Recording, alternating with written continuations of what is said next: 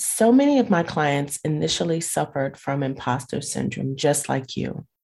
You know who you are, what you have to offer, how hard you've worked to get where you are, yet you still doubt your abilities and your worth. I'm not exempt by any means. Imposter syndrome for me may as well have been like an outfit that I wore for a photo shoot last summer. I walked around with the dreaded imposter syndrome playing over and over in my mind. I had constant thoughts, wondering if people could read me like you could read the words on my outfit in that photo shoot. And in some cases, they could. Not feeling confident enough in my abilities, in my value, often made me respond to situations from a place of fear that I would be found out when honestly, I was the smartest person in the room. I know that I am not the only one that has experienced this. I'm sure you have too. Join me in today's episode where I give you three ways that you can do to help shift your mindset and begin to build your confidence. See you inside the episode.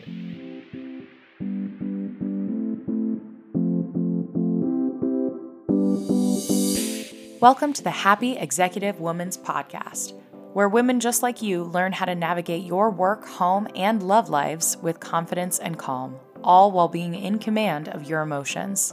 Here's your host, Coach Anita Charlot.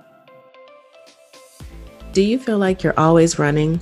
Like you can't find time for the simplest things like self-care, grooming, or even quality time with your partner? Of course you do. As an executive woman with purpose and on a mission, you might feel like this all of the time.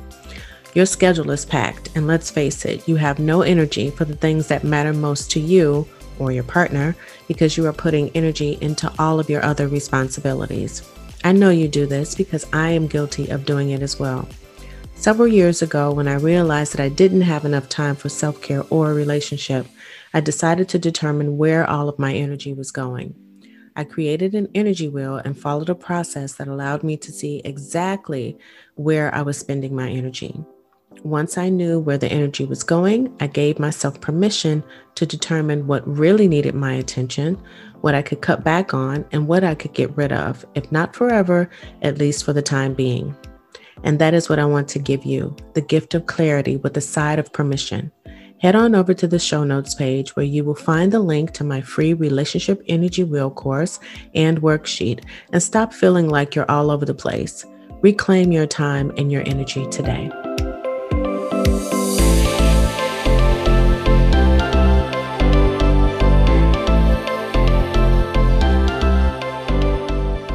Hello, beautiful.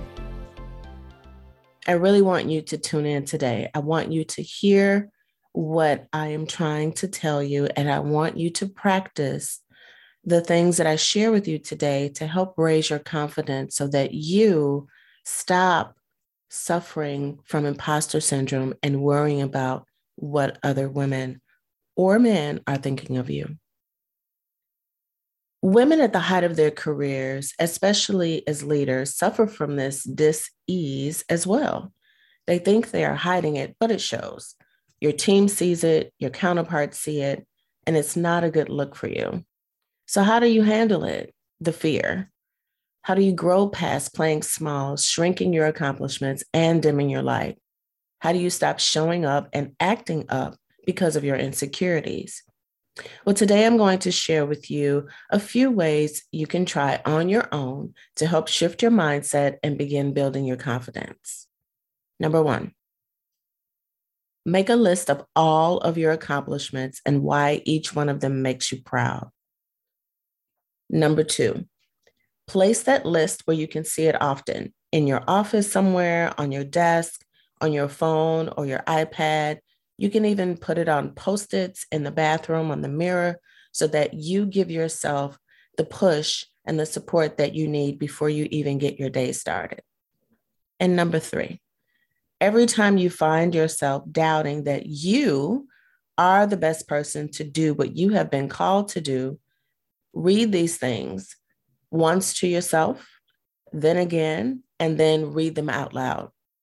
Repetition helps us not to only remember but also allows us to internalize what we repeat.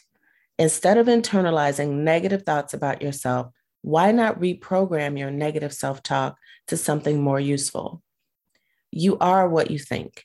Why not think of yourself as a woman with a long list of accomplishments, both in and out of the office? How about looking at yourself as a woman who deserves to be where she is, that has rightfully earned her spot, and is a badass at what she does? Hold your head up. Speak up in meetings. Never let anyone else's opinion of you or what you think they think of you keep you from being the dynamic leader that you are. Look at how you are showing up. Ask for feedback, then get to work. Imposter? Me? No way. I may not be for everyone, but those that I am here to serve will not only see the value, but they will be transformed by having worked with me, period. You can't possibly have lived through, grown through, and persevered through all that you have and not be good at what you do. So, sweetheart, I know you are so much more than what you are giving yourself credit for. And if you need help growing through the imposter syndrome, just inbox me. I'd be happy to work with you. Until next time.